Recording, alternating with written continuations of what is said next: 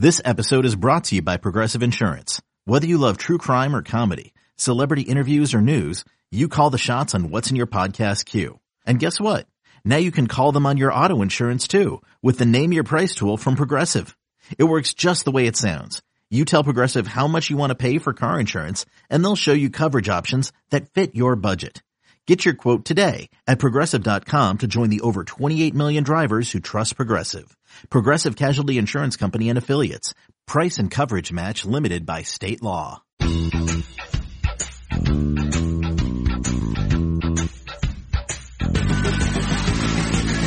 What's up, everybody? Welcome to the Pick Six Podcast, CBS Sports Daily NFL Podcast. I'm Will Brinson. I'm your host. Woo-hoo-hoo, a thrilling Monday night escapade between the Giants and the Eagles that leads in heartbreak for Eli Manning. You hate to see it. 23-17 Eagles win in overtime. You know Debo's excited if you listen to this podcast. And uh, so go on go on iTunes and leave Debo a congratulatory note. Hey, like Debo, your team's six and seven. That's awesome. You're probably gonna make the playoffs until you lose the the Cowboys at home and you don't have any wide receivers other than Greg Ward left. But good win over the Giants in overtime. Um, or whatever you want to do. Or leave a five star review rating. I'm not trying to kill Debo's joy here. I am trying to talk to Ryan Wilson, John Breech, and Sean Wagner McGough. And uh, then after the break, we're going to talk about this game. We're going to talk about some of the Patriots stuff that come out. And then we're going to talk to Jonathan Jones, long time friend of the program, first time appearance, our new colleague at CBS Sports. Uh, he was in Kansas, he was in New England, excuse me, for the Patriots Chiefs game. We're going to talk about that. Uh, just FYI, we do reference the Bengals videotaping stuff, uh, sort of jokingly, because it's, it's sort of, uh, uh, snowballed a bit after that. Uh, so if you hear that later on after the break, that's why. Again, rate, subscribe, download. Um, Ryan, did you enjoy a little Eli Manning Schadenfreude? Well, I'm looking at his uh, final stat line: 15 for 30, 203 yards, two touchdowns. And um, the 15 for 30 actually kind of shocked me. His first half was completely different than the second half. I was glad he had some success. Uh, I'm sure Debo wasn't happy about the first half when the Gi- when the Giants actually played relatively well against no no one was out there. By, like by the way, we get, we did get a request for, sorry, somebody requested that Debo jump on as the talent for the pod and you go to be a producer. Yeah, they call me old man Wilson, I believe, to be the which is accurate, and I'm okay with that. Debo deserves to bask in the glory of beating the mighty, mighty Giants team. Um, but Darius Slayton played well in the first half. Again, no one was covering him, but he caught the ball thrown his way. It was a nice little swan song for Eli. Too bad the game is 60 minutes, or in this case, 67 and a half minutes or whatever it was, and, and not 30 minutes. But uh, I don't know if this changes much for the Giants. I think Pat Shurmur's getting fired. I think Dave Gettleman's future is probably in doubt. I don't know if Eli Manning is going to retire, but he should probably think long and hard about it. And uh, the Eagles live to fight another day. Uh, they got a lot of issues. You touched on it, Brinson. Injuries, inconsistency, questions about coaching decisions. Uh, I'll just put this one thing out there before I give up the mic. Um, last drive of the Eagles, fourth quarter, fourth and three from their own 30-ish. You're 2 and 11. Mm. That's End right of the season? Giants, you mean. Giants, sorry, yeah. Wh- What are you doing, Pat Shurmur? Go for it. Who cares if you don't get it? What Yeah. happens? So you're right. Look, the uh, Giants scored uh, 17 points in the first half. Their second half possession chart: punt, punt, punt, punt, punt, punt. End of half. I mean, you know, you're outclassed. You can tell that your defense is coughing it up against a really bad, you know, Eagles skill position group. Um, and then you allowed them to get to overtime. Eight plays, 75 yards four minutes and 50 seconds Breech. It was an absolute evisceration by Carson Wentz. It was too easy. The, the, the Eagles, the Giants were gassed. Um, worth noting, Eli Manning's wife had sworn she would never come to Philadelphia again because of the things that they say about her husband. And she made an exception this time. Does that make you think, Breech, that Eli is walking away after this little uh, swan song belly flop? Walking away from Philadelphia, never coming back. Yes, but I do not. I don't think this means he's gonna retire. Um, although maybe he should after that second half. He was four of eleven for 24 yards. That is about as ugly as it gets. Um, and when you watch these two teams, watching really any NFC East game this season, I was almost rooting for overtime because for me, watching two NFC East teams play is like watching uh, the babies race on a basketball court where like I just don't care about the town out there. I just want to see a competitive game or a competitive baby race. And that's that's me watching. I thought you were going to say like I just want to see babies fall over. Ah, babies fall over too. That works. And maybe a baby could have gone four of 11 for 24 yards. So I, I am glad that Eli Manning, cause, you know, the Giants were eight and a half point underdogs. No one was expecting anything from this, anything from them in this game. And have Eli Manning come out and throw a 35 yard touchdown pass, then a 55 yard touchdown pass. Everyone was like, well, holy crap, this is totally an Eli move. This is what he does. You put him in a weird spot, shocks everyone, and we're all shaking our heads. And, and like Wilson said, unfortunately, it didn't last for 60 minutes. It only lasted for 30 minutes. Um, but I was impressed the Giants had any fight in them. If anything, I thought this game is the argument that the NFC shouldn't get a playoff berth because the Eagles looked like trash. I know that they ended up winning. Uh, but Zach Ertz basically saved their season. Boston Scott had a huge, huge game, and, and, they finally figured out that hey, we don't have anybody to throw to. We've got to throw these short little passes to Boston Scott so that Carson Wentz doesn't get murdered. And uh, you know, Zach Ertz was the only person getting open downfield. So it was just, it was a crazy game and everything I would have expected from two NFC East teams playing on a Monday night. I think we're underselling or Breech and Wilson kind of underselling a little bit just how bad this game was. Like this yeah. was. I compared it to baby racing. This was okay, but this is babies, my, babies pooping their diapers, Sean. That's that's better. Pooping their diapers while they're playing basketball on a court that no one is watching or no one wants to watch. This game was so bad. The Eagles, for some reason, entered this game with three active wide receivers. And look, I know they have a lot of injuries, but I just don't think you can go into a game with only three active wide receivers. You have to sign somebody, a body or whatever. They you lose can't Alshon, the Giants. They lose Alshon Jeffery early in the second quarter. They're down to two wide receivers. Later in the game, they had one active wide receiver in the game as they're trying to mount a comeback against the Giants. This game was so bad that in a game with Miles Sanders, J.J. Saquon Barkley, former, you know, good running backs, are not all, for, like some of them are still good.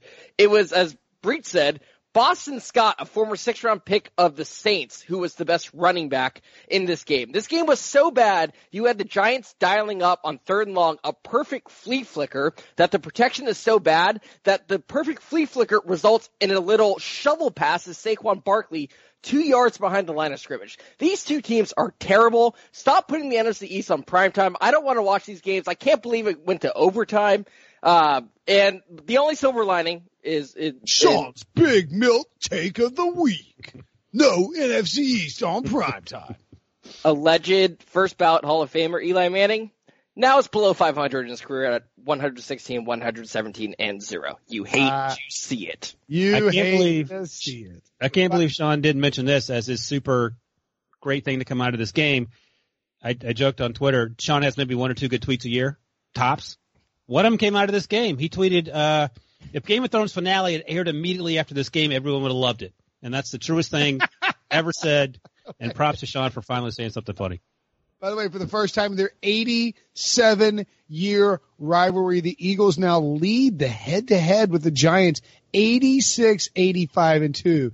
Isn't it fitting that Eli Manning is falls below 500 and tilts the Eagles to above 500 in a game where, look, Eli didn't play that well, but he's a, you know, he's a 38 year old benched quarterback who came in in a tough spot on the road with a, a marginal talent surrounding him, um, a lot of injuries, a bad offensive line against a desperate Eagles team, and he threw the ball in the air uh, in the first half, and like and.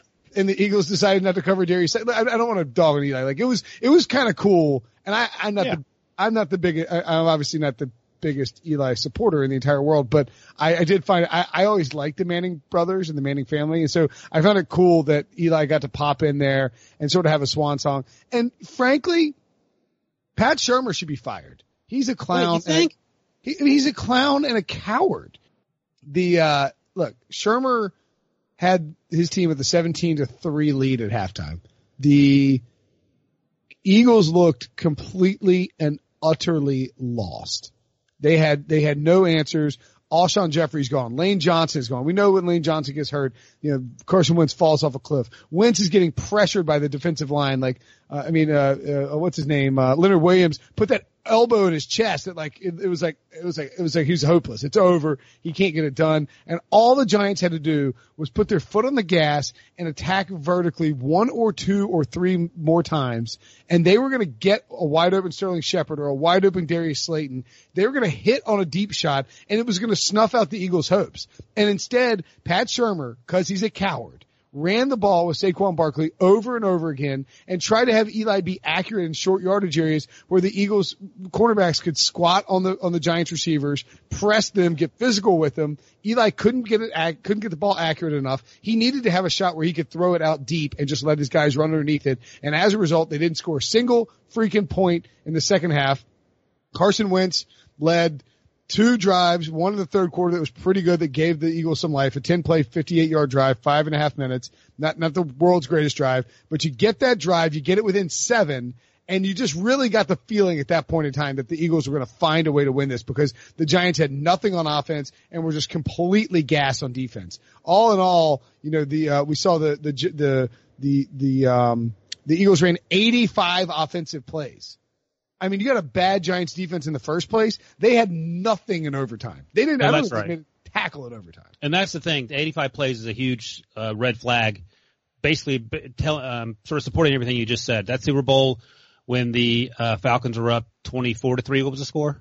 28 to 3. 28 the only person in the world that doesn't remember the score. I did, well, it's an ass whooping. I know that. The point is that the Falcons.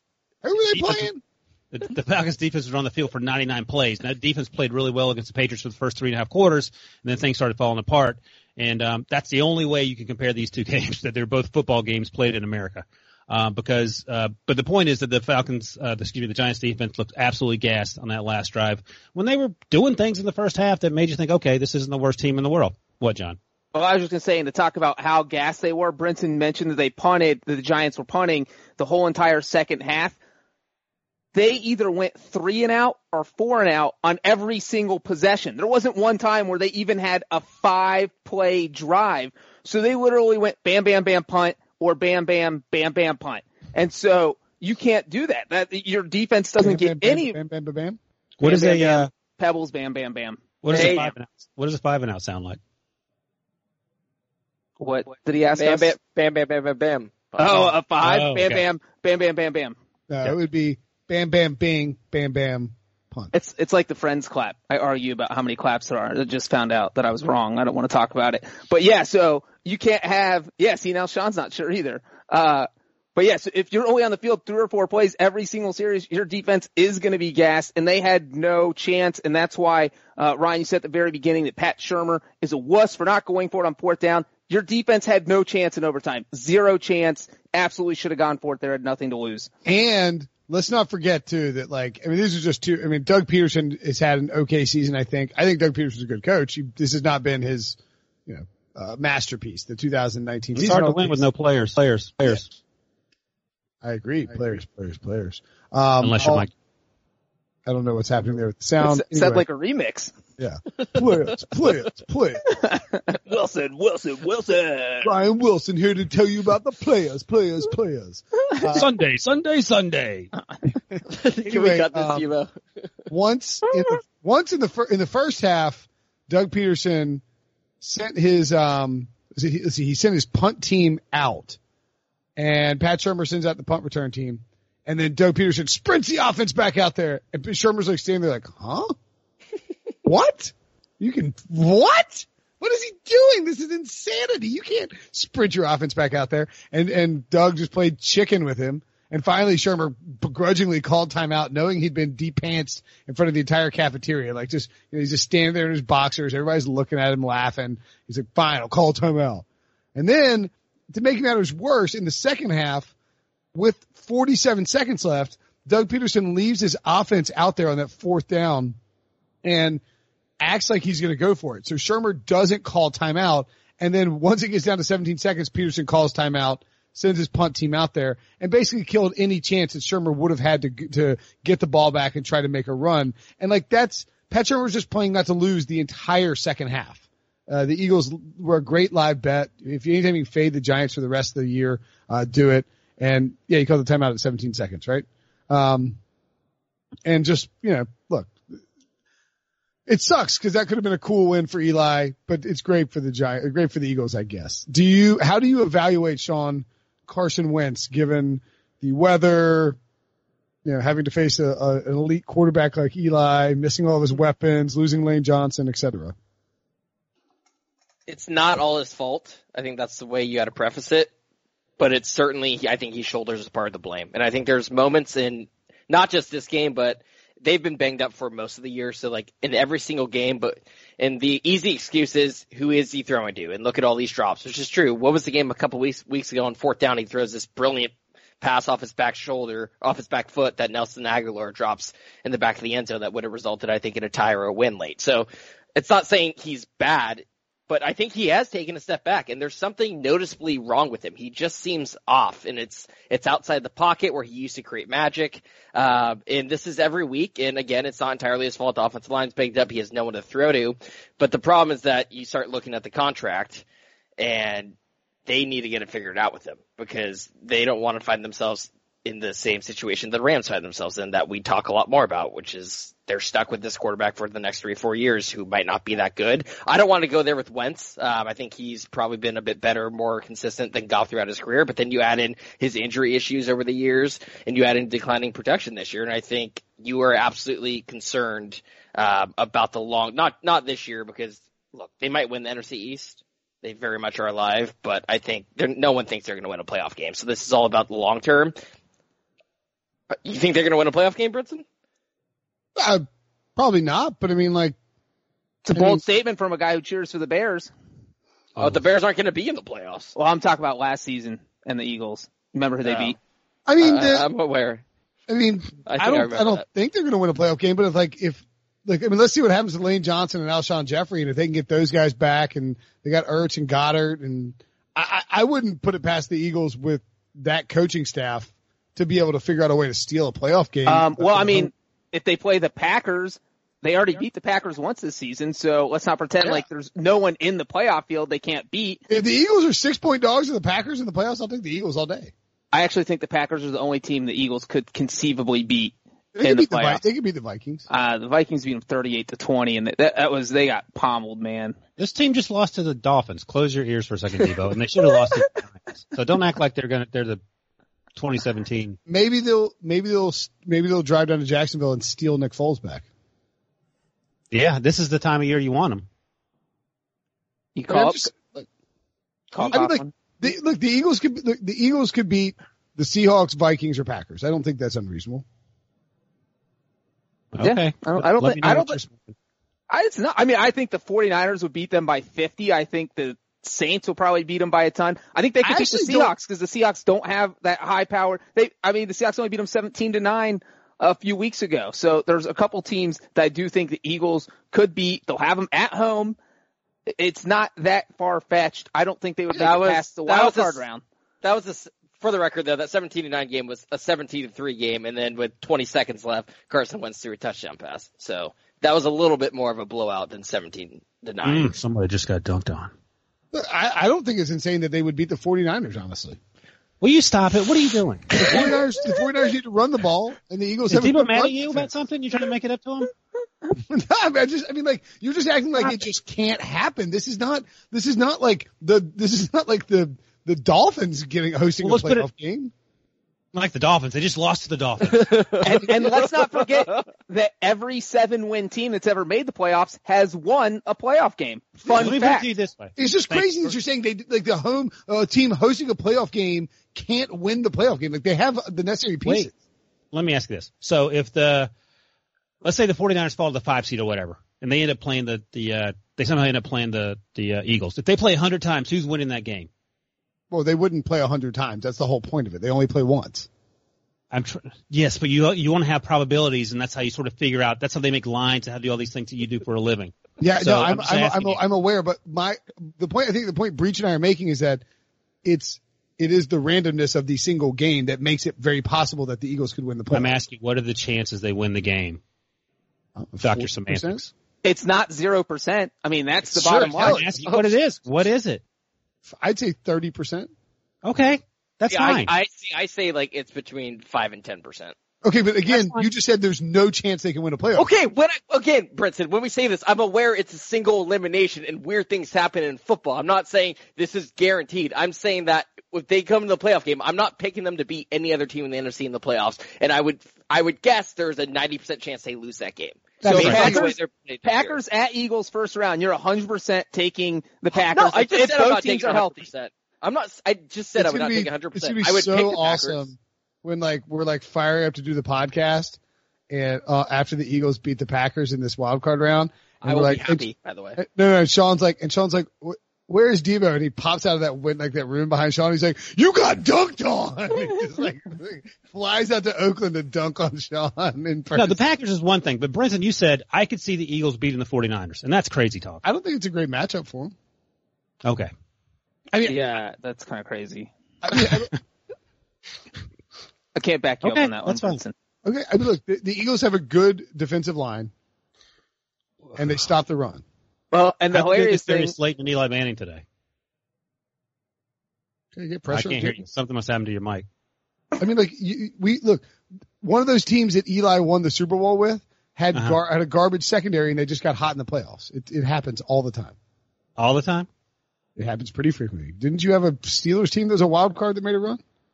2005. Asked uh, Breech how that worked out for the Bengals. Uh, that's too soon to bring up, Ryan. I thought we agreed we're not talking about that ever again. What was the Steelers record that year though? Like we're talking 11 about and 5. Exactly, and like even when the Packers won that Super Bowl, they were still ten and six when they entered the playoffs. These Well, were good you know what, teams.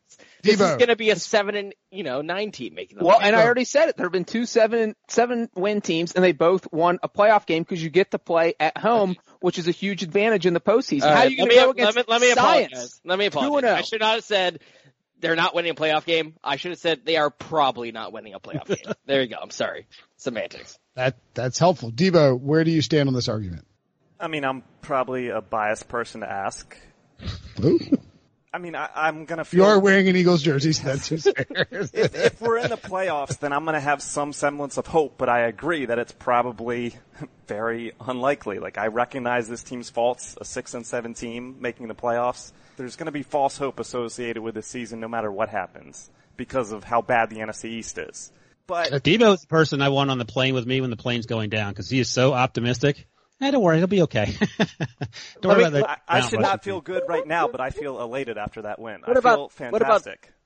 What about this question? Who, do, who do we think is winning the NFC East? I think. I mean, that's a much more interesting question to me than oh, Probably is. can this team win a playoff game? Like we can save that for January when these teams get in. I still think the Cowboys are making the playoffs, and maybe that's uh, it's crazy to like pick the Cowboys, and I would not go as far as like say it's automatic and it's for sure happening. But I would still rather have the Cowboys. I think they have worse coaching, but the fact that they are a team that is much more talented and much more healthy, which is probably more important, I would rather have them. And Dak is playing better than than Wentz this entire season. I think the Rams are going to beat the Cowboys this weekend, so that sort of throws a wrench in it, right? Or Yeah, the it- Eagles have a easier path. I feel like. let's say the Cowboys are going. All right, so let's say the Cowboys go one and one, and the Eagles go two and zero in their non games. Then what are we? Then it's still, I guess, it still comes out of week sixteen, right? Not Right. if the Eagles. If the Eagles win their next, how many games do they have? Three. Yeah. Yeah. Yeah, if the Eagles win their next, the Eagles could lose to the Cowboys and still get in. Are you sure about that? Yeah, because the Cowboys could go one and two. They lose to the Rams. Yeah. But then lose, not. Okay, I lose mean- to the Redskins. They'd have to lose to the Redskins in the finale. But I mean, it's possible. yeah, yeah, they, but I, they would go. But I mean, the, the most likely outcome, even if the Cowboys lose this weekend, that's that's the other reason I like the Rams this weekend. This game, it's like I mean, it matters to the Cowboys, but like not really. Like if if you've got somebody who's on, like if Tyron Smith is like, and I'm not saying he is, I'm just saying if Tyron Smith or Amari Cooper's dealing with a foot injury, you should sit them against the Rams and make sure that they are healthy against the Eagles because that is a much more. If you beat the Eagles, you are probably getting into the playoffs, even if you lose to LA. Brinson, it's hilarious you said that because I literally was thinking during this game, watching Lane Johnson go down, watching Alshon Jeffery go down. I was in my head thinking, if I'm Doug Pederson, I just bench everyone like it's week 17. I know it's only going to be week 15, but I leave everyone. I say, guys, get healthy. I need you healthy for that Cowboys game in week 16. No one's playing. Uh, we'll go out and we'll get some backup quarterback off the bench to sign for, who's the backup? Sudfeld?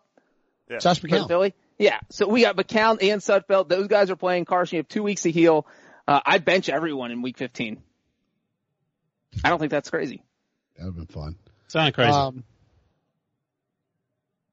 Yeah. Hey, I, I have a compromise for the Eli Manning Hall of Fame conversation.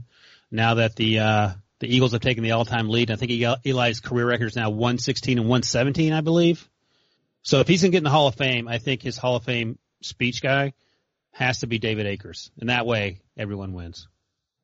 Remember the draft? David Akers at the draft going off in Dallas. yeah, I get down for that. That He's like- definitely getting into the Hall of Fame. I'm always down for a kicker giving any sort of speech, so of course I'm down for that. Uh, how many how many games do you think Eli plays the rest of the season? All of them. Oh yeah, It well, they brought Saquon Barkley back early from a high ankle sprain. He hadn't been the same. So I mean, he was averaging seven point eight yards per carry before the high ankle sprain, and now he's averaging three point oh four yards per carry. he looked fine out there. He wasn't limping around or anything. But I But wouldn't say he looked fine. He looked okay. well, you He also look said the the same. Eagles are going to beat the 49ers.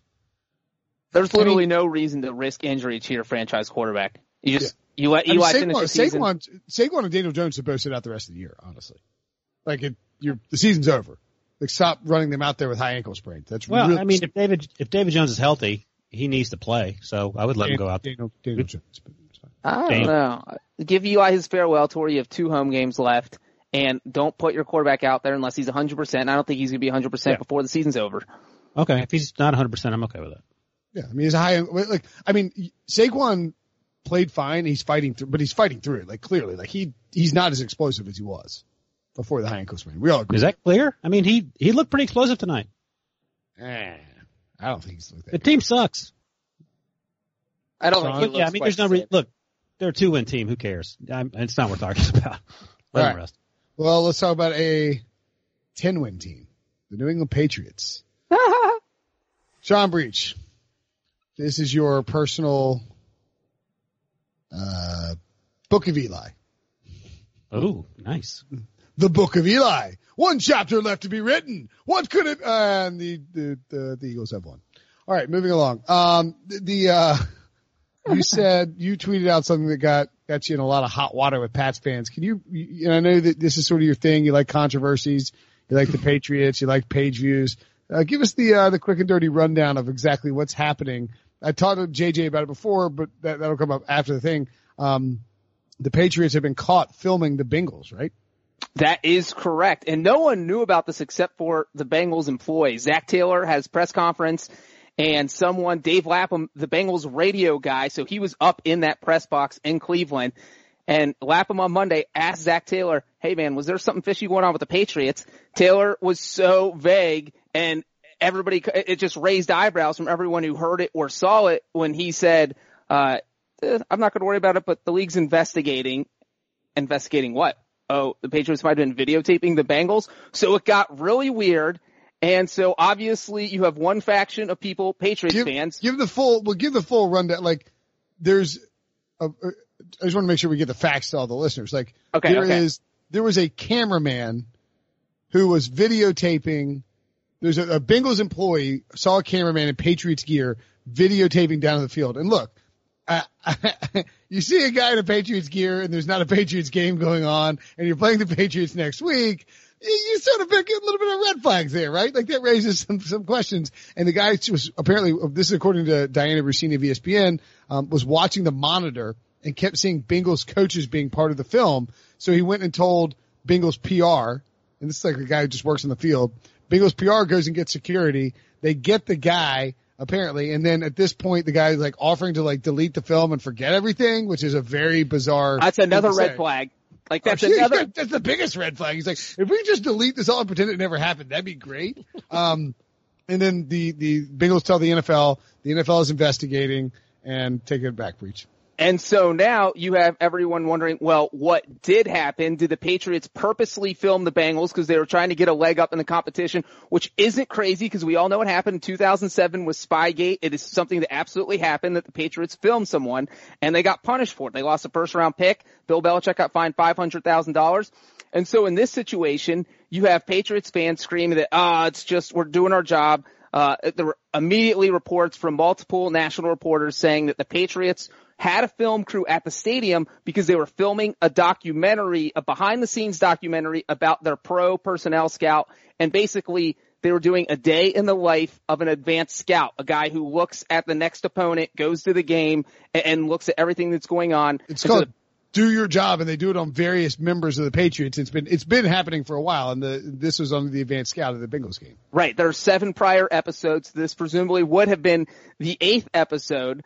Um, except like Brinson said, bringing a camera up into the press box and filming the field is a no-no. And the initial report said that the Patriots were not filming the field, that they were filming only their employee and only within the confines of the press box.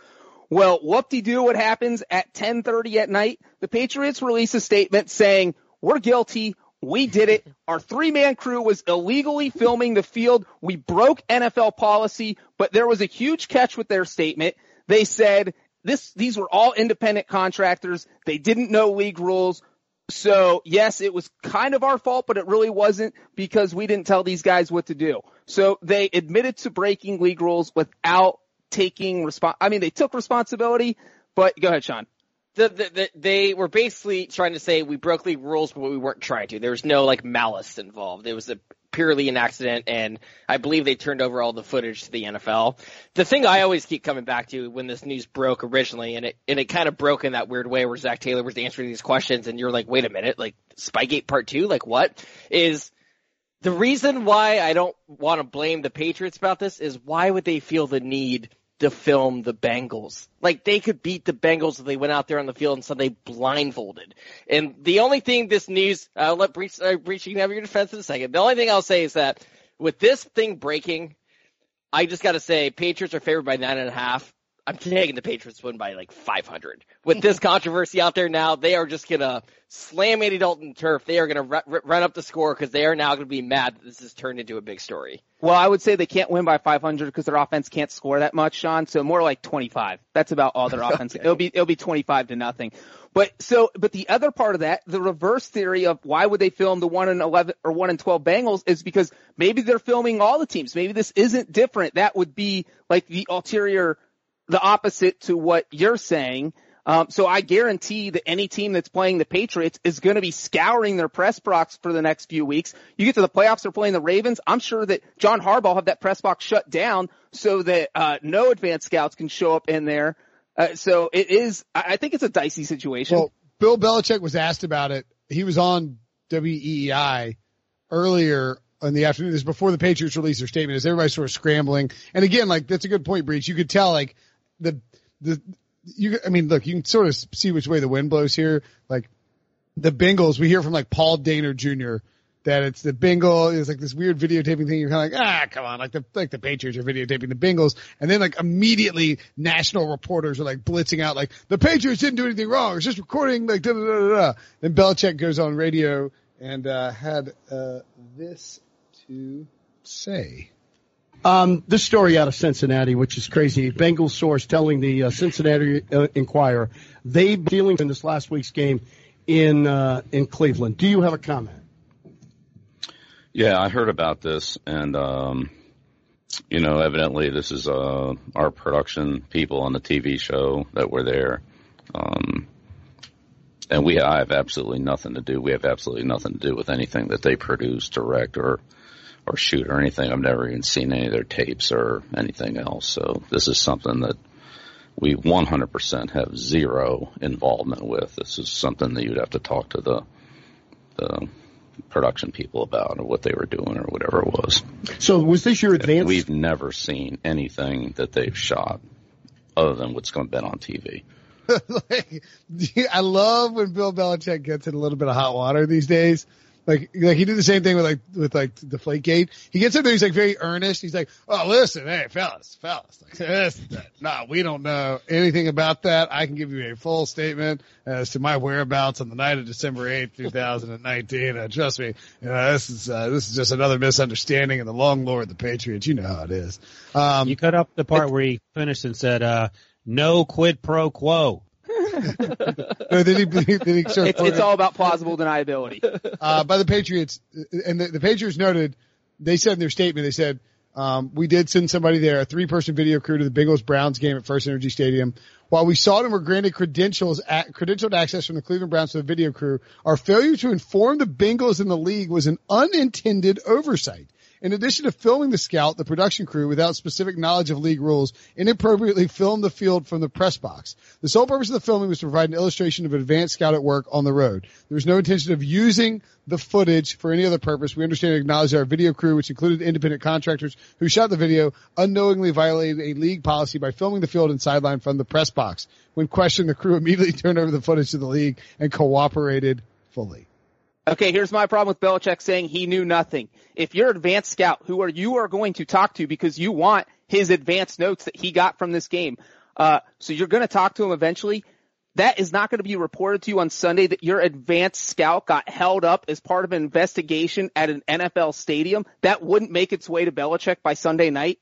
You, no, no, I don't think so. Not not with the, not with them playing on Sunday after. I, I, I would, no. I would once just, the game's over, you do not think in the following hours that he heard that the team's being investigated? The Bill team's being Belichick investigated. Bill Belichick is embarrassed at home by the Chiefs, and someone's going to run up and be like, "Hey, Bill, uh, FYI, uh, Stevie Stevie uh, Blaston from from uh, down in Southie got caught in uh, Cleveland with a videotape." Like, no, I'm not going to go tell him that. Oh, wait till Monday well, morning. even if he, did- Uh, even if then did you're tell that him- guy. Ooh, Go, Ryan. I, I'm with, I'm with Breech. Yeah, they they definitely. Well, even if told they even if they did tell Belichick, he ain't gonna tell the guy on the radio that.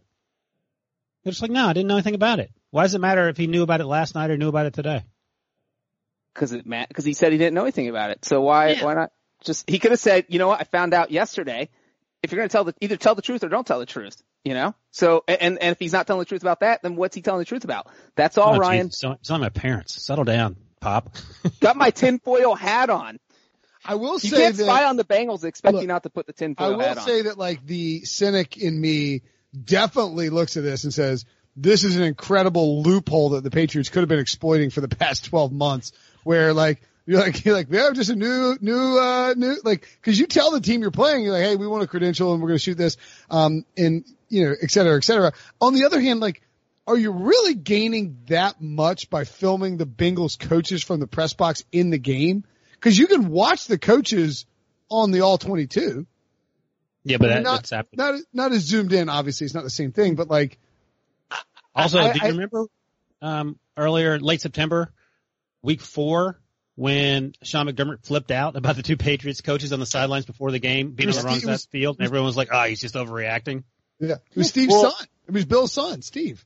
to what you were saying, Brinson, Geoff Schwartz, who played in the NFL for a long time, tweeted that I'm not sure what the Patriots were to gain from videotaping the Bengals unless they had audio of them actually talking about the individual plays as they were making adjustments on the sidelines. There are no signals anymore. So that's the other thing that makes me, in addition to it being the Bengals, no offense Breech, but it's like the, how much are they actually gaining by trying to do this when they know that if they do get caught, because they've already been caught before, that the punishment will probably be more severe and it will sully their um, reputation even more. Well, I- if you, if, I- wait, to Sean's point, if you've already been caught before, how are you not covering all your bases? Literally in the statement, it said, oh, we overlooked, we forgot to tell the NFL about this when you have to tell the NFL. I mean, that's a huge oversight if you're not looking to get caught. I I don't know that you do have to tell the NFL. I think that you're probably fine. Like I think like Yeah, in but a John's point is that you should do it if you've been caught before, just to cover your bases to make it look like you're not up to something that you shouldn't be up. to. This is like if you have a parole officer and you're not supposed to maybe leave the country, but you have to go to a funeral outside the country, you probably should call them and tell them that's not self, that's not my own Very story. That's- specific, by the way. It's real. it's very specific. Uh, I, I do, I do think that it is worth note. Like you guys have, you guys are talent. You've been on some, uh, you've been on some shoots, some video shoots. You've been on location for CBS with stuff. You know, sometimes not everything runs smoothly and isn't perfectly organized. So I would just suggest that like maybe This was a two man operation. They didn't have 50 people there with it's cameras. you hired three outside camera guys and you're like letting them loose. Like some guys just like running around the, I mean like running around the press box filming stuff. I, I, I can see both sides. I will tell you this. If I'm John Harbaugh though, I am first thing, probably Monday night, definitely Tuesday morning. I'm calling my media guy. Like, hey, could you bring me the, uh, the list of accredited media members who were at the, uh, Ravens Patriots game on that Sunday night? Just want to take a look see at it and see, uh, see who is here as part of patriots.com because I would like to know. And if I'm any other team that's hosted the Patriots, I'm checking out or I'm checking the game before and I'm trying to find out. I'm just seeing at what point the Patriots have visited my stadium. It is like the, the Browns, by the way, if you're the Browns, you need to alert the Bengals, right? You just I said mean- that the Patriots didn't need to tell anybody. no, no, no. I think the Patriots should have. I'm not saying I don't know if they're required by rule to alert the Bengals. It- Listen, man, Freddie Kitchens got enough stuff to worry about other than trying to alert other teams about what other teams are doing in the press box. I, I mean, I'm just saying, like the Patriots weren't the Patriots weren't playing in the game, and if you know that the Patriots are playing the Bengals next week, or you have an inkling they might be playing, you should do somebody a solid and say, "Hey, Do FYI, you this think is Freddie happening." Kitchens knows who's who the Browns are playing next week?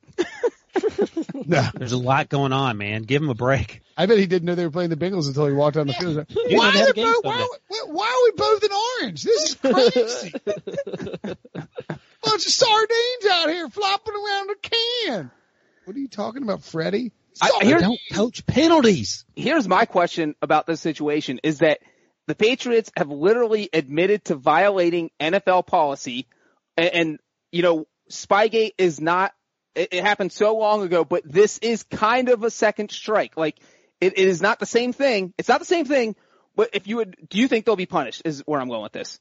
Any No. type of a fine, anything. They will probably get fined. Yeah. Here's the thing. It's so hard to tell. Like, you didn't even mention Deflategate because everyone, even people that hate the Patriots think that was a complete and utter farce. Yeah, it's fake. But Tom Brady got suspended four games for that. So you, I mean, they could execute Bill Belichick. You, you just don't know what the punishment's going to be. It's so Let's go to Al off- Riveron. Yeah, Al Riveron will be out there with a rifle and accidentally shoot himself in the face. oh God, Ryan. Yeah, like we don't trust the NFL to actually like appropriately punish the Patriots for this mistake. To, to Ryan's point, like it, like I think it'll be a fine, but would it be that shocking if the NFL was like, "Oh, we're going to dock them a fourth round pick"?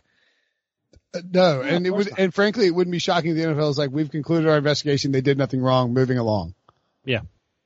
I mean, I think then the, NFL would prefer that. Although the NFL might like a little juicy, like little December pay. The, the NFL does not mind December Patriots drama because like that is getting people hot and bothered out online. People are talking about nothing but the NFL. I don't know. I don't think the NFL minds this. The only thing I want to see absolutely next week is after the game, after the Patriots win 41 to 3, I want Zac Taylor to go into his press conference, act pissed off and be like, the only reason they beat us is because they cheated and they filmed us and it would have never happened and act completely serious and, and that would completely bring this thing full circle. See, I want Tom Brady to score a rushing touchdown and run around the end zone going like this, like with a, like a little camcorder, like holding up a, a fake camcorder to his eye and acting like he's filming everybody. That'd be even better. Um, What if the, uh, I'll- what if the NFL actually awards the Bengals the victory? The Bengals now have two wins and they lose the first overall pick of Joe Burrow, all because Brees wouldn't shut up about this thing and he's stuck with a team that has Ryan Finley for the next 15 years. Breech, Breech did have a good point. This is the tweet that got Breech yelled at by a bunch of Patriots fans, but like the report from Spygate was that Patriots, the people involved had been instructed if they were caught to be like, I'm filming something for the team website, which is like, I mean, like, do they, do we, did anybody look on Patriots.com to see if there is a do your job series? Or should we just assume that's true? I found Yeah, one they of them. tweeted out They- a bunch of them, I think. Yeah, yeah, they did. I saw one on looking at uh draft prospects, which the Bengals could probably stand to watch, to be honest. So maybe the Bengals should go on Patriots.com. I think one of the funniest things I saw today is that, uh, you know, this whole thing was about an, a Patriots advanced scout, and the Bengals got suspicious because they didn't know what an advanced scout was. that is really good. So do we, um, do, I mean, do we think that like, I need to, I need to kind of watch these because like, I'm curious, like, is it po- see, this is, this is the only thing that gets me. If it, only this were like the Chiefs or the Texans or the Ravens or the Colts, like I said, the Well, Brees just told you he, they, it could be a. Sorry for the re- feedback, but it could be a history of things. No, but I'm saying like it would be so amazing if the Patriots long con was to like do seven like video like stories about like employees who do their job on a day to day basis. Also, they can get inside information about the Ravens and fill in the Ravens coaching staff for the AFC championship game. But then that whole thing is blown up. That whole conspiracy theory is blown up because it's the stinking Bengals and they're not cheating to beat the Bengals. They're just going to do what dumb coaches won't do, which is run uh, outside zone runs and they're going to beat the Bengals by 100 points because the Bengals are trash. Andy Dalton sucks and they can't beat anybody. I mean, like half that was true. I mean, if you think the 49ers are going to lose to the Eagles, then the Bengals very easily could beat the Patriots this weekend. Bengals could beat the Patriots this weekend. The Patriots aren't that good. They're not. I'm going to be in Vegas and I'm betting against the Bengals. That is how not confident I. Yeah, that's where we are with the Bengals season. That could put a money line money line sprinkle on the Bengals. No, I'm not putting anything on the Bengals. The Bengals' strengths actually line up against the Patriots' weaknesses. They can run the ball. Can you please shut up? I'm getting angry with your trolling.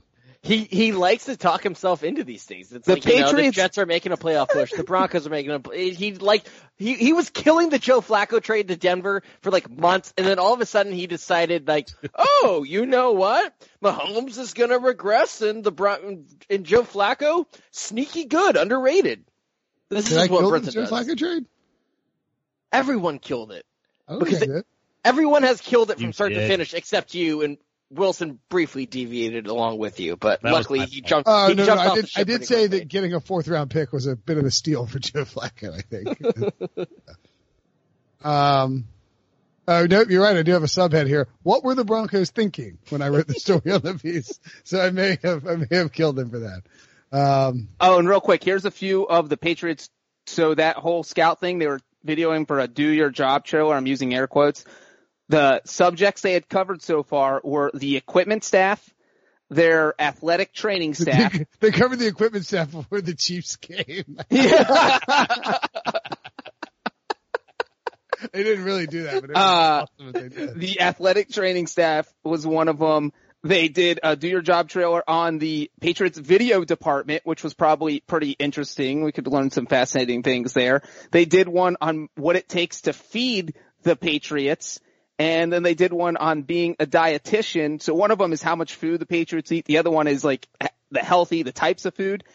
Uh, yeah, so that is kind of what we're looking at. And then all of a sudden, this was the first one where they decided to do it on location. All the other ones have been done in Foxborough, uh, and this one they decided to go to Cleveland.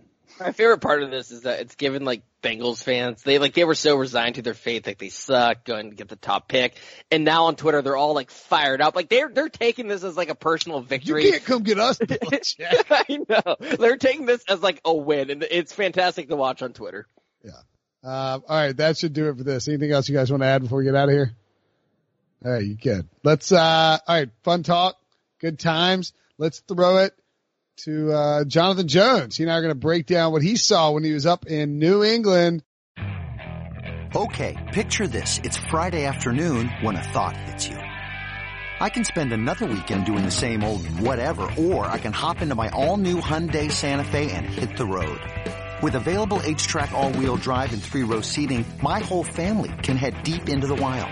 Conquer the weekend in the all-new Hyundai Santa Fe. Visit HyundaiUSA.com or call 562-314-4603 for more details. Hyundai, there's joy in every journey. eBay Motors is here for the ride. Remember when you first saw the potential? And then through some elbow grease, fresh installs, and a whole lot of love, you transformed 100,000 miles and a body full of rust into a drive that's all your own. Look to your left. Look to your right. It's official. No one's got a ride like this. There's nothing else that sounds like, feels like, or looks like the set of wheels in your garage. With over 122 million parts, you can make sure your number one ride or die stays running smoothly. So there's no limit to how far you can take it.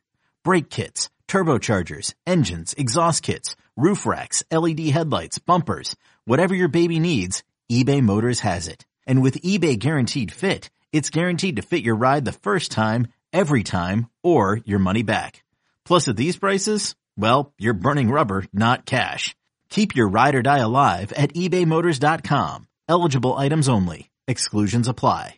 All right, welcome back. Now joining us, first time, inaugural spot on the Pick Six podcast, senior NFL writer, fellow North Carolinian, Tar Heel, unfortunately, right now. Mm. Jonathan Jones. Hey, JJ, when is the, this is the only time I'll be able to say this probably for the rest of our lives and the entire duration that we work at CBS together. When's the last time that, um, the Tar Heels lost by double digits on the same day that NC State won by double digits? Yeah, no, that you're right. This is the first time probably ever you'll be able to say that. That was back I- in the I- Big Ten Challenge. I'm just, you know, yeah, no, it's it's been a rough go so far. It's been about as rough as like my voice from traveling in Foxborough and doing these hits on the field for HQ and that cold and like as a North Carolinian, oh boy, it is not treating me well right now. It ain't right, man. Uh, yeah, exactly. All right, let's. Uh, we don't need to belabor the point about bad basketball teams that no one cares about specifically. It's That's right. Let's. Uh, you can follow Jonathan on Twitter at jjones9. Make sure to watch him on CBS Sports HQ. It's gonna be on every Monday apparently through the playoffs in the off season. Did you know that? I didn't know that. No, thanks for breaking that news to me. you were at Chiefs Patso yesterday, uh, and you wrote that the Patriots are not dead. Give me a silver lining for the New England Patriots coming out of the loss to the Chiefs in Foxborough. Yeah, so if you go back to first of all, they did not play poorly against the Ravens. The Ravens just played extremely well, right? Yeah. So you, let's look at their three losses. That's their first one. You look at the Texans, absolutely got mashed out in the first half. And really, that wasn't garbage time that they came back. They almost recovered that onside kick. And then we're going to be like, oh, wow. And so like, the, Brandon, by the way, it wasn't even almost recovered it. Brandon Bolden, if he like tips it to the left a little bit, he's Right. gonna like pick it up on the fly and run it in. You can do that. exactly. Yeah. I And mean, yeah, you can. And so people, I think, looked at that as garbage time scores, and I don't view it as that. And then you look at this Chiefs game, and of course, like anybody who watched or as, by now is listening knows about the officiating. This really should have been a three or four point game there at the end. They had a chance to tie it even at the end. And so the, what I'm, the, the point is that in their three losses against the three elite teams in the AFC, the, the other three elite teams, they've played a solid game where they just got beat by the Ravens. They put together two solid halves out of four against the Chiefs and against the Texans. They just haven't put it all together. And again, that's silver lining. That's Pollyanna. Every Pats fan wants to be undefeated. I get all that. But like, I don't see, while it is an anemic offense a lot of times, I'm not seeing an offense that has absolutely no hope. There is no light at the end of the tunnel. yeah, I, I'm with you there. And I think one of the things too is that like, I- I mean, look, Tom Brady's 42. he's, he's, he's, he, he doesn't have, and on the final play, I was sort of, I got into it with Dan Orlovsky on Twitter. I'm curious what you think. He yeah, you like- did. Did you see, did you see that? No, I didn't, but I'm just Okay. rooting you on because you're my teammate. Oh, thanks. Well, I mean, wasn't like getting into it. It was just like, he was, he was like, this is Tom Brady being fed up. He's not throwing to Jakobi Meyers. He's sick of Jakobi Meyers. And this has nothing to do with Jakobi Meyers being an NC State guy, by the way. But he's like, he's like, Jakobi Meyers, he's like, he dropped three balls. He doesn't trust him. I was like, well, I actually, I mean, not to question you, you're the former NFL quarterback. I'm not. Know, I wasn't, I'm, I'm not saying I can read what's going on here, but like the play on the final play in question, the fourth down, it, to me, it was very clearly designed to get Julian Edelman in single coverage and to give Tom Brady a look to the end zone to Julian Edelman. But the problem Right. is Isaiah Wynn got smoked by Frank Clark in the pass rush. Brady had no time. He had to throw it quickly and Bashaud Breeland made a great last play. Like it was just a good football play. I think, I think we're over, I, I I get it. Tom Brady's frustrated. I get it. But do you think he's like, he's just like fed up and sick and tired of playing with these guys who aren't Julian, who aren't like Wes Welker and Randy Moss and ten Julian Edelmans? I mean, like, where, where do you think he stands on that in reality? Yeah, I mean, I think I think he understands that he's going to have to deal with this. And so in the post game press conference, it wasn't dour Tom Brady. It wasn't short and cutting people off. And after two minutes, it's like, okay, guys, like you know, he did crack a couple smiles. He joked about how he'll be on the injury report this week. I think he understands that this position, this position that they're in, as a leader on this team, it probably doesn't help if he continues to give fodder to people like us uh, throughout the week. And so he, he kind of changed his tune a little bit after that. Also, if the Patriots, and I know it's about Tom Brady, but if the Patriots didn't trust Jakobi Meyers, they wouldn't have thrown that halfback pass to Jakobi Meyers because that was a crucial, crucial play. And I was at it with him at his locker uh, last night after the game. He said, "Listen, I appreciated that the coaches were still letting me on the field at that point." He literally said that. So, Really? um, yeah. So you know the fact that the the that Tom Brady may or may not be looking certain guys' way or whatever. He, he obviously likes Julian Edelman. He obviously trusts James White. After that, it's a bunch of guys. We can all say that and be comfortable and confident in saying that. Jakobi Meyers is literally an undrafted free agent rookie. Like he's not He's supposed guy. to be. Yeah, I mean, yeah, he's he's a, he's a I mean, like he he probably should have been drafted in hindsight. Uh, and he had a great preseason and that raised expectations a little bit. But again, on that final play, if you watch it, it's, he settles into the zone to try and draw Tyrann Mathieu in on him. He, he wasn't like, Sure. if they wanted, if they wanted to get him isolated and to give Tom Brady a look to Jakobi Meyers, they would have ran him on a full crossing route. And by the way, if they'd done that, he would have had a touchdown because the, uh, Breeland was following Edelman on the, on the corner route. But anyway, I, I just thought that the, it was a little over, like the Chiefs kind of flipped that game really fast. And I don't know that it, it- I think it was a combination of Tom Brady. First, they, first they had to punt on their second possession after a march on the first, aided by penalties. Then they get a blocked field goal.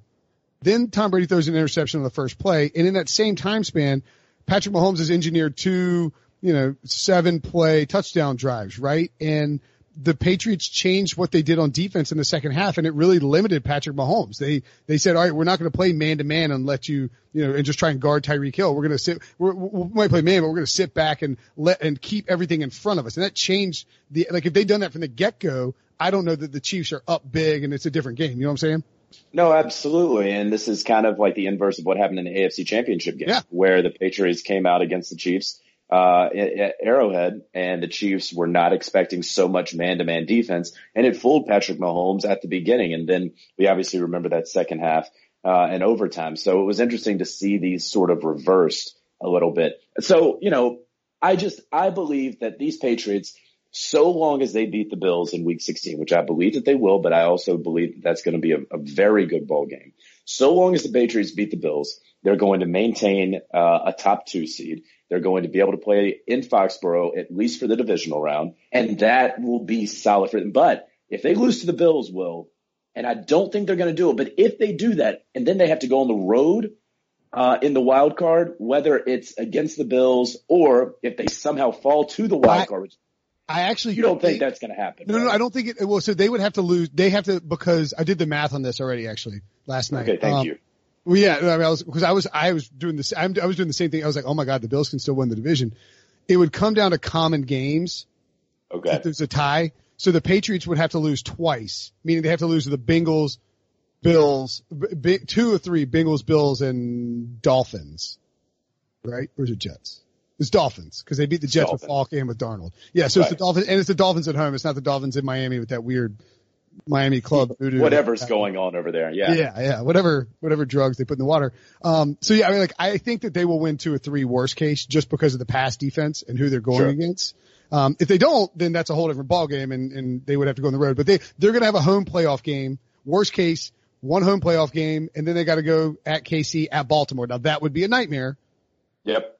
but it's doable. I mean, they could, they could win those games. I think, I agree with you though. If they can get where they just need two playoff games, you have to get the bye. And then you get two playoff games, one at home against some wild card team that may get beat up in the first round. It could be the Titans, who the hell knows. Um, Right. and then you just either gotta, you gotta go to Baltimore and win one Right. game against the Ravens and that's it. And if, if, if you're going to win the Super Bowl, okay, so what? You got to go on the road to Baltimore. They had to go on the road to Kansas City. They Exactly. did that, but they absolutely have to be at home for the divisional round.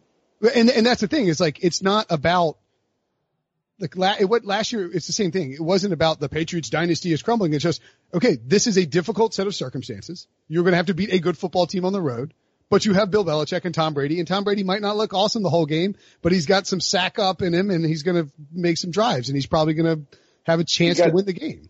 He's got some what up in him? Yeah, he'll sack up and he'll go win the game. I love Um, what, uh, what did you make of the refs?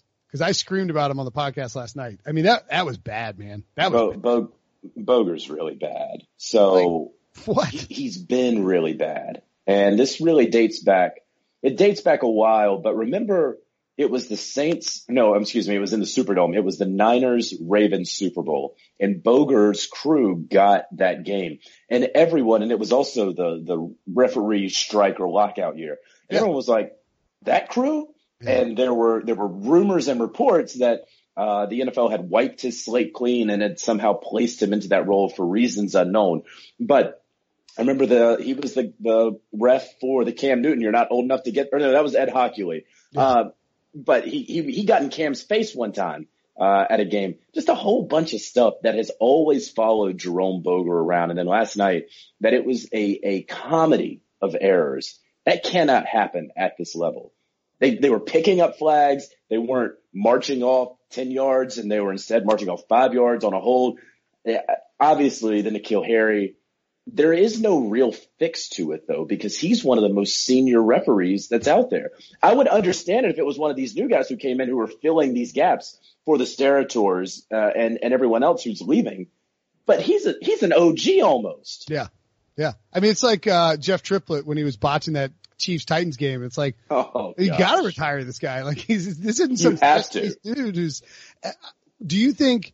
So the uh, Belichick didn't talk about it, and that's just what he's going to do. He's pissed off after a loss. He's going to grumble his way through it. Again, look, doesn't do me good to get fined by the league for complaining about refs when he understands that that's just the situation do you think there's a solution out there where, I mean, how would you handle challenges? Because like Belichick maybe shouldn't have cha- challenged a spot. I get it. Um, but to me, it's unfair. It's Was it a two for one? I couldn't tell in the press box. Was it a two for one? Like, was it a spot? And then was it also a pass interference? I, that's a good question. I don't think he was going to get PI, but he might. No, no, no, because he called, he called, he would call the. Oh, he's saying it would have been an OPI. It would have been an OPI because it would have been uh, within one yard or past one yard. yeah, the, maybe. I mean, I think I think he looked at. Here's the thing: he had two challenges left, and he looked at it and said, "Okay, it was the second half, right? I'm not, I'm not crazy. It was the second half." And he said, "I'm going to challenge this, and I think there's a leverage here where if I can get it to be fourth down, Andy's probably going to punt because Andy's conservative. Right. I'll get the ball back."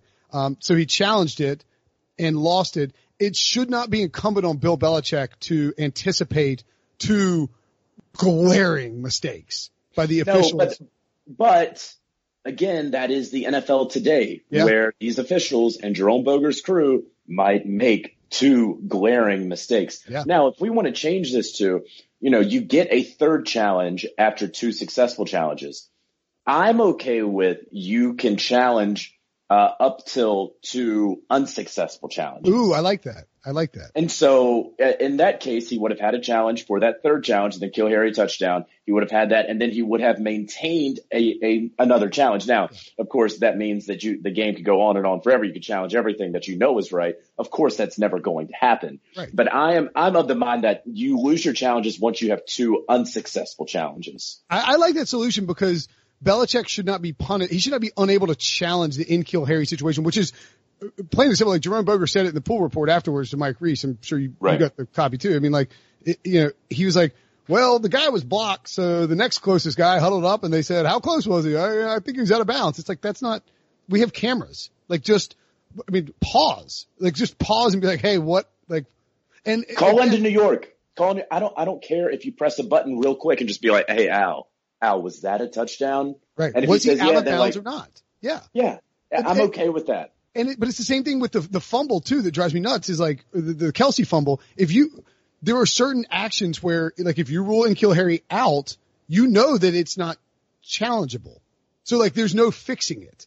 You can't change it once you rule him out. If you rule a touchdown, it's automatically reviewed. Like you gotta, you gotta be going through that in your brain as an official and be like, okay, we can like ease the burden on ourselves by ruling this a touchdown. And then there will just, you know, there is some, you know, you have to have the evidence has to overturn it. I get it. But like if he'd been out, it would have right. been very clear. And the same well, thing with the fumble, like just don't blow the whistle.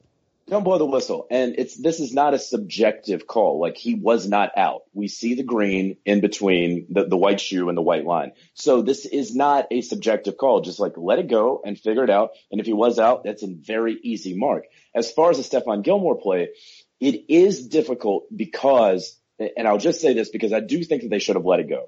However, what happens when on one of these very obvious ones where Travis Kelce's arm was obviously down and they let the play go and somebody gets their clock cleaned. Yeah. And somebody gets concussed or somebody pulls a hamstring. Tyreek Hill's trying to chase them down. Something happens on what should have obviously been a dead play. That is the, that's what they're weighing. And so on that part, it's difficult for me, but I sort, I at least understand it far more than N'Keal Harry. Yeah, well, no, no, I, and I agree with you. And the other thing too is like, if you don't blow the play dead and it's really close, you have to have enough visual evidence to overturn it, which means right. by being lackadaisical about blowing the whistle and saying, I don't want this to, like, it, that's why to me there needs to be an eye in the sky situation where you know, let the referees do, well, even then it doesn't matter because once you blow the play dead, there's no touchdown. So like, I, I don't know. I don't know. Th- that one's just tough. And it's Well, just, it, Here's what Steratore told me uh, last year when I did this story uh, following the the NFC title game. There needs to just be an eighth official on the field. He said the game is getting Yeah. wider. Yeah. There, are, you know, I mean, there's 11 personnel everywhere. The game is now using more of the field. We just simply need more eyes on it. And everyone is saying that they need more eyes on it, but they're taking that to mean the sky judge. But these seven officials that are on the field, if you add an eighth in, Steratore was saying he believes that will help the process. And I'm, I'm inclined to agree with the great Gene Steratore on this one. for sure. And you know what? Someone, who else? Debo, maybe, I don't remember who I talked to anymore. Somebody else told me that too. They were like, if you add another official on the field, it's going to dramatically change how people view everything. And like, it's a $14 billion business. Okay. That every, that literally millions of people are watching on, uh, week to weeks. Like, let's, you know, let's, let's, let's pay an extra official to get out there, train somebody, It's get him about- out there. We're, we're talking about 14 people probably. Yeah. Oh yeah, yeah, right. Sorry. Yeah, yeah. No, we're talking about 14, 14 jobs, part-time jobs. I don't know that the NFL can afford that. I don't know. I don't know. I mean, maybe they might be short. Who knows? What do you get? What do you get? How do you have enough money to pay for that? It, it, Just it keep is, it is- finding the players. Find the Yeah. players to pay for the officials. right. Yeah, that's right. Yeah. Just do a fine, final players fund. That'll go over really well in the next CBA discussions. Um, how hurt do you think Patrick Mahomes is? Um, you know, I think I think that he was so cold last night that he kind of forgot how much he was hurting. I would imagine today he is hurt, if that makes sense. You know, being out there on that field, like it was really, really cold, and you don't know if you're hurt or not. You don't know what you're feeling. But I would imagine he's pretty banged up today. But the thing about the kid is he played through that ankle. He he wanted to play through the knee, right? He was ready to come back five days later, and so he is obviously a tough kid. So he's going to be able to to come back and play through that. I hope that he doesn't throw a single pass in practice all week, though. I'm with you. I, I would sit him. You won the West. No, you can't sit him because the the first round bye is still in play, and you you hold the tiebreaker over both Baltimore and Kansas. Yeah. Uh, I don't think Baltimore's in play. Probably. they're not. They're not. But because you hold that Yeah. I'm with you. I'm two with you. teams in front of you, you just can't. Yeah. And look, you don't, you can't go into the Denver game. Is it Denver? No, who are they? Is it Denver? I think they have Denver. Yeah. Yeah, they do play Denver. In fact, that's the game where Mahomes got hurt the first time. Um, and Matt Moore had to save the day. Yeah, I, I'm fine. You don't, don't sit him if he, if he's, if he's, if he's healthy enough to play, play him. But I would just be cautious. Like, if you play him and he sustains a long-term injury and you are already in the playoffs, you may cost yourself a chance at the Super Bowl. But did you see, did you see his girlfriend tweeting today? I did not, but it, it's not the first time I've been asked. Like, did you see what Patrick Mahomes' girlfriend tweeted? So what did she tweet? she tweeted it's pretty good. It's it's it's aggressively salty. I like it. I respect it. But um she tweeted where's the hell where the hell is this ah here it is. Uh all patriots fans quote we still have six super bowls. Lol lol once patrick has been in the league as long as brady then chat to me about super bowls. Patrick is 24 brady is 42 you just wait. Clap clap emoji i don't know that i'd do that i don't i don't Don't, don't do that. if my Well- wife was out here tweeting stuff like that, I'd be like, I would, I would be, I would be walking downstairs like, what are you doing? Why are you trash talking like Connor Orr at, at MMQB? Like, why- like, you think No, Connor writes articles? Wait till my husband's been in this biz for 10 years, or, you know. Yeah, no, it is tough because listen, she she has every right to speak for herself. She has every right to have a mind of her own. She she has her platform, all of those things. But it's just one of those things. Like, are you speaking for me? Because if it were me, I don't need you to do that. I'm glad that you got my back. I love you. You're my ride or die, and I appreciate that. But like, I don't need all that. Yeah, please. You're making my- you're making life harder on me. Um, you may not have seen this. Debo just alerted me to it, but I'm just I'm going to tell you since we're on the we're Tell talking me all about it. Uh, so Paul Dehner Jr., you know Paul? Paul's a good guy. Oh yeah. Yeah, love Paul. Uh, friend of the program, come on the podcast. Says, I, this is literally the first I heard of this. At the question of it being alleged a Patriots official had a videographer filming the Bengals sideline from the press box in Cleveland on Sunday. Zac Taylor had no comment, only saying he was, quote, aware there was an incident and, quote, the league was investigating it, end quote, but had no comment. So the Patriots are now being, uh, you're trying to tell me that the New England Patriots, on the day that they're playing the Kansas City Chiefs, are rolling someone down to Cincinnati we're on to Cincinnati a day early, and we're gonna film the the the one win Bengals in. We're going to Cleveland, and we're gonna film the one win Bengals and try to get their offensive approach or defensive approach so we can take care of business against Cincinnati. I, that feels a little concocted to me. So, so here's what jumps to my mind is this is, this is obviously an advanced scout. So teams do this all the time. They Sure. send, they send their advanced scouts to the press box. Uh, they sit in there among the scribes, usually off to the side. As far as videotaping, are we talking about a tripod and an actual Nikon? Or are we talking about like, hey, was he like doing portrait mode on his iPhone 7 Right. of something through the press box? And, you know, obviously if it's a tripod and a real full camera, that's really interesting. But if he's just taking a video like any other Joe that's sitting in the stands of something like, I don't know about all that. So that's, that's a very odd thing to, to have happened.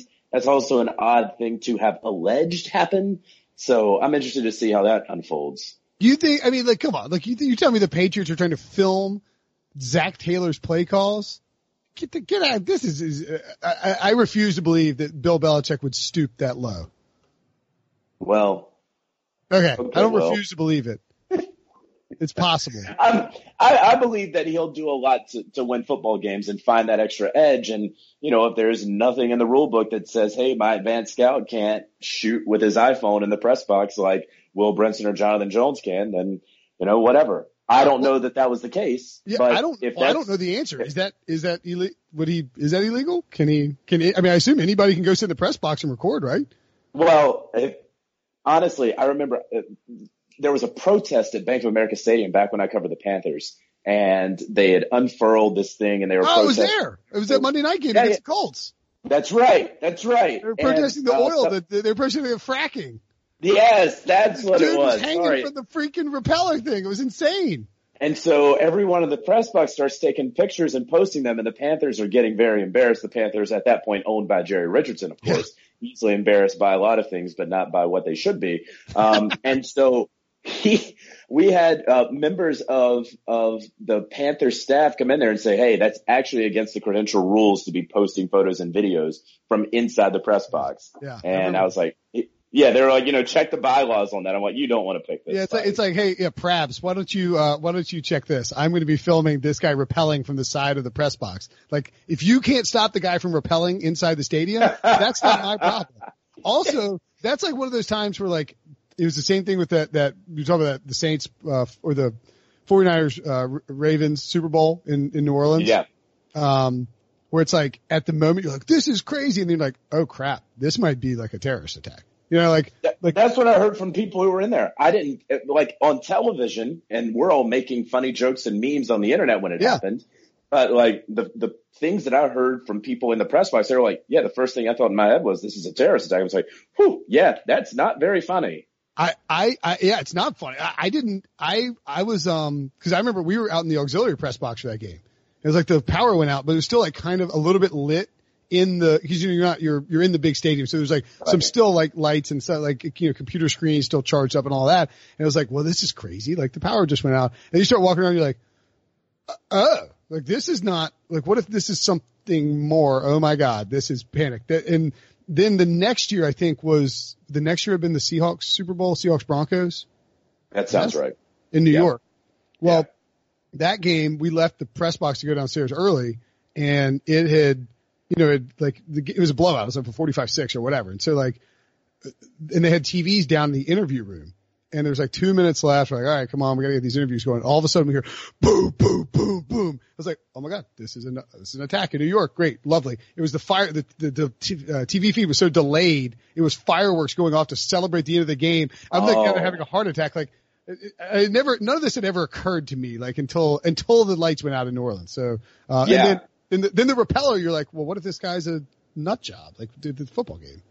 Yeah, I didn't think about that at the time because I hadn't experienced those things like you, and so I'm just laughing along with it. No, I was chuckling also- too. I'm like filming it. I was laughing too. And then I'm like, oh, wait. also googling what he's protesting so that I can like accurately portray that Right. as a reporter. Yeah, for sure. Um, okay. I don't know what, that was a good tangent. I don't know how we, uh, how we got off of there.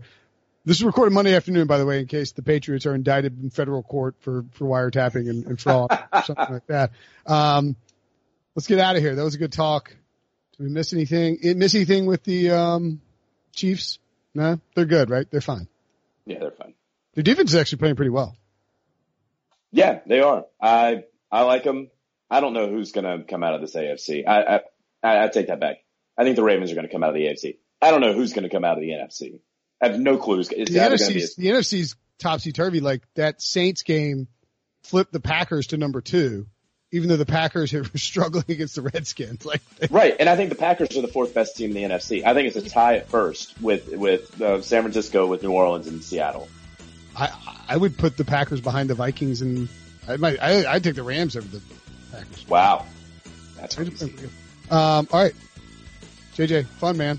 Uh, Yeah, you're not every appreciate Monday. Debo informs me you're not every Monday, just Monday during the season. Okay, that's fine. You know, whenever you want to do it. Yeah, just breaking news for you on the podcast. Uh, Jonathan Jones, follow him on Twitter at jjones9. Listen to him on the podcast. Check him out on CBS Sports HQ. Thanks, buddy. Appreciate it. Robert Half research indicates 9 out of 10 hiring managers are having difficulty hiring. If you have open roles, chances are you're feeling this too. That's why you need Robert Half. Our specialized recruiting professionals engage with our proprietary AI to connect businesses of all sizes with highly skilled talent in finance and accounting, technology, marketing and creative, legal, and administrative and customer support. At Robert Half, we know talent. Visit roberthalf.com today.